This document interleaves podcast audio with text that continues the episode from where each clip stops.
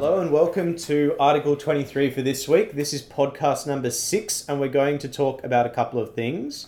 You may have guessed we've got a different host. I'm James Hancock, but as always, we're here with Rhonda Brighton Hall, Hello, great to be here. Sonia Ankutik. Hi. Fantastic. This one is a cracker. We're excited. It's got humour inbuilt. We're going to talk about some of the best job titles we've ever heard Ooh. because they're funny, because they're serious, because we're jealous and we wish we had them.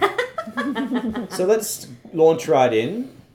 Rhonda, what's Oh, yours? I actually, the one I want to do is the one, the job I actually want. okay, go so there. it's a job I saw when I lived in the Netherlands. It's called coffee taster. oh, that's not funny at all. That No, sounds it's not serious. funny. that sounds It's- critical. How would all us it's a addicts re- actually be able to get what we need, Rhonda? It's a really serious job, and it's this man who used to be out in the he, in the coffee plant. And what he would do when a truck came in with coffee beans is he would take a small cup of the beans as they were being piled into a silo, take it into the lab, roast them, dry them, and actually, or it's actually dry them, then roast them, and then he would make coffee. And he would make this gorgeous cup of coffee into a little thermos, and he would bring it across to us, and he would say. Give us like a thimble-sized coffee, and we'd each have a drink. And if you were really nice and, and polite, which I always was, because I was very grateful, he would give you a second or a third little thimble-sized cup of coffee, and he'd tell you the story of the beans, and it would be, oh, today's load came from the east side of Mount Kilimanjaro. It's pure with no mix, absolutely perfect season this year for that mountain. Absolutely fantastic. Wow. And he just loved his job so much. So I wanted that job, still do so badly, but he has got it nailed and he will keep it for life. Um, It sounds fantastic. Look, I prefer the west side myself, but who am I to doubt a pro? Uh, so that's a good start. Sonia, what have you got? Best job title you've heard. Um, stay with me now. Um, the job title is crack tester. Now, Mm-hmm. this is an above the line job. It's not a kind of jug in a somebody's basement lab. Thank you for And clarifying. yeah, nor is it a job about kind of inspecting low hanging pants. It's actually a person that goes out and makes sure that cracks in the road are not going to basically drive cars off the road. So Yeah. incredibly important job, but Very you somber job. Very somber Mm. job, but you've got to think if you saw that advertised that come and work join with us as a crack tester, you might think twice about it. No, wouldn't I jump straight in? and look, I'm, I may as well flow into my one. So this one I think is pretty funny. It's one we've probably all seen in this digital age. It's penetration tester. Again, it's above the line. Don't laugh at it. I'm laughing. Uh, are you? yeah, haha. Thank you. Thank you. I was waiting. So, penetration tester is effectively a professional and usually internal to the company hacker. That is what they do. They check programs and make it safe. It's nowhere near Surely as good there's as it another sounds name initially. for that. Surely. I would have thought so. Uh, One that comes up is actually ethical hacker.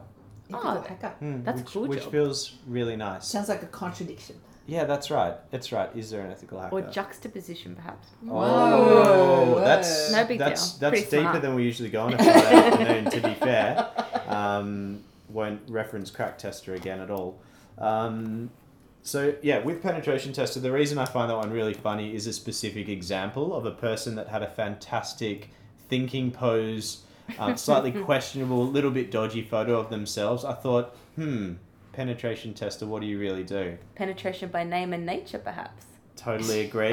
Actually, we should get Alicia to dump that one out, yeah? yeah, we have no stop button for this at all. So please, Let's keep bear, moving. please bear with us and do tune in next week. No, no, stay, stay. Stay, please stay now. We've got more content. Uh, what else have we got, Number Rhonda? Hmm. four is one that came from one person in our team, and it's underwater porcelain technician. Ah, fantastic. I know, and the, the reason this is really cool because we were trying to think what it would be, so we're trying Hmm. to imagine it. So, is it a person? Obvious one would be testing tiles for baths and Yeah. underwater pools and things like that, or pools that have water in them, which is actually most pools. You, you'd hope Um, so. A uh, person who puts tea, test tea sets underwater for underwater tea parties. I mean, I mean, we weren't really sure what it is. Critical. But actually, what it is, it's actually a dishwasher.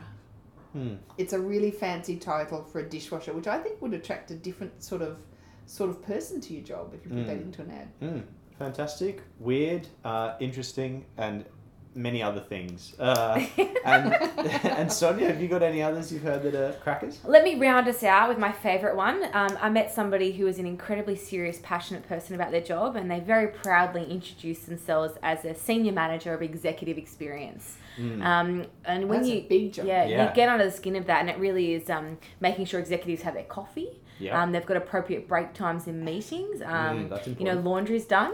Um, so again, Serviettes. So, yeah.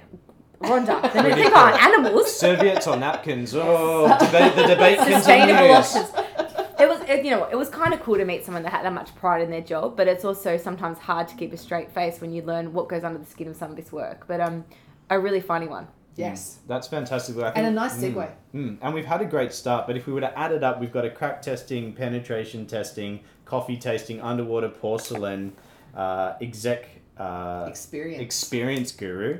That's a cool job. That is the dream. it, is- it is. I the think dream. it should, it should be put together. But look, there's many more. We love job titles. I'm sure everyone in this people space would have fantastic examples. Absolutely. Probably help create some of the examples from time to time too. Keep that in mind. Now, challenge. Yeah, it is a challenge. We can't wait to hear the best one. Uh, look, we do have another serious topic now Mm-hmm. employee experience, and we promised we would uh, tap into that. We also said we'd have a little chat on the jargon attached and how we move beyond that to bring it to life. So, um, and the irony is not lost on us that the words employee experience is pretty jargony in and of itself. couldn't, Yeah. It comes with E a whole EX. Yeah, Couldn't EX agree. versus CX. And s- yeah, so it's a fair bit of jargon. But let's take the jargon out and Yep. talk about what this really means, Yep. which is in fact Yep. the way it feels to work here and hang out. Yeah, Great. it's, it's actually saying we design things for our internal customers, which are our people Yeah. that actually work for them. Yeah. How revolutionary. It's Yeah, it's, it's an idea. yeah, it's unbelievable, and it's for me, it's HR catching up to the age of user experience and service design that many parts of businesses have been doing for a while. Yeah. Yes, and it's not a bad idea because if you think about HR profession, we've actually created an awful lot of processes that are actually quite unhuman and certainly not experienced you'd wish on anyone you actually liked. Yeah. Absolutely. Yep, totally agree. And look, I think there is some jargon, and we said we'd mention that. Here are some of our favourite expressions. We'll whip through those pretty quickly. N equals one. I quite like n equals one, but okay. it is I like- jargon. I like N equals one too. It is jargon. What does it mean to you? uh, is that you design the experience right down to the individual. Yep. I love yep, that. Yep, I love it. The jargon is okay. The jar- Employee engagement. yeah, it's an old survey. You know, Mm. here's ten billion questions Mm. you can answer over the next three hours Yeah. to let me know if you're okay at work and, And make yeah. sure you answer the right question so your executive gets their bonus. Yeah, so five. Yeah. To, what is Yeah. it? Score five to stay alive. Yeah. Or Fav- to stop you having to do action-based planning, which Oh, God, is really quite dry. Please, Yeah. God. Yep, love it. Core competency. Oh yes, the old competency frameworks, eight layers, sixteen levels. Sorry, I yeah. just had a micro sleep. Oh, Fantastic. Enough said. Deep dive into it.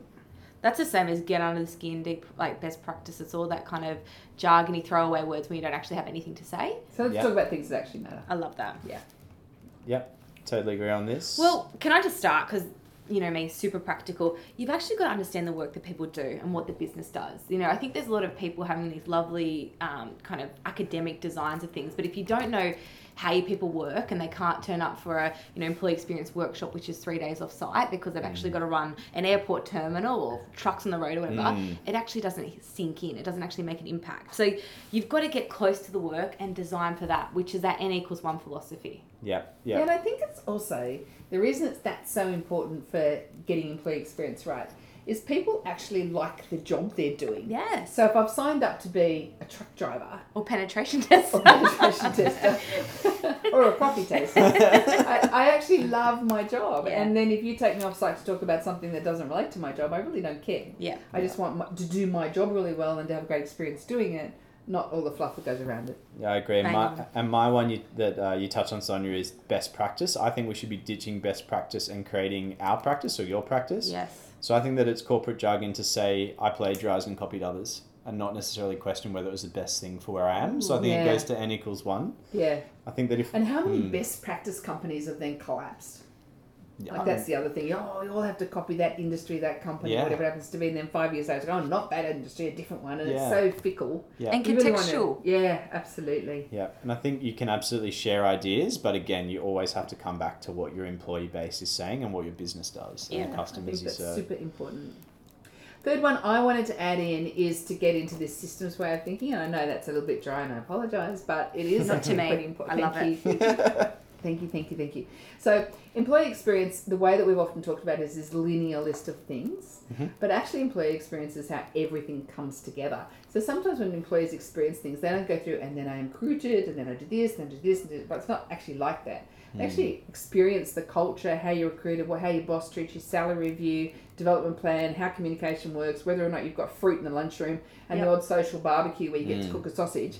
Yeah. Um, so that you can meet your colleagues and make friends. So all of those things are actually the employee experience. And if you take it from a systems perspective, as opposed to trying to get every single event right, Yeah. just get the whole thing feeling pretty good and pick one or two things that actually matter a lot um, and make sense so that you and, and the way to do that from a HR perspective or a people perspective is actually to walk in the shoes of your team, find out what matters to them, what's good, what's not, what matters, what doesn't, and then making what matters better Yes. in the whole experience, the whole system, as opposed to one event at a time.